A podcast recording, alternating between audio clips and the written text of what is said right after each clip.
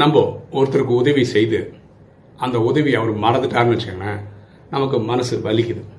ஆனால் நம்ம எப்படி இருக்கோம் பல விஷயங்களில் அப்படின்னு பார்த்தீங்கன்னா நமக்கு ஒரு காரியம் ஆகணும்னா கோயில் கோயிலாக போயிருப்போம்.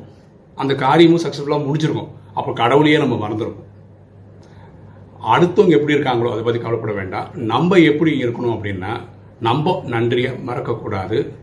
நம்ம யாருக்காவது உதவி செய்தோம்னு வச்சுக்கலாம் அந்த நன்றியை எதிர்பார்க்கவே கூடாது. இப்படி வாழ்ந்தோன்னா நம்ம வாழ்க்கை சிறப்பாக இருக்கும்.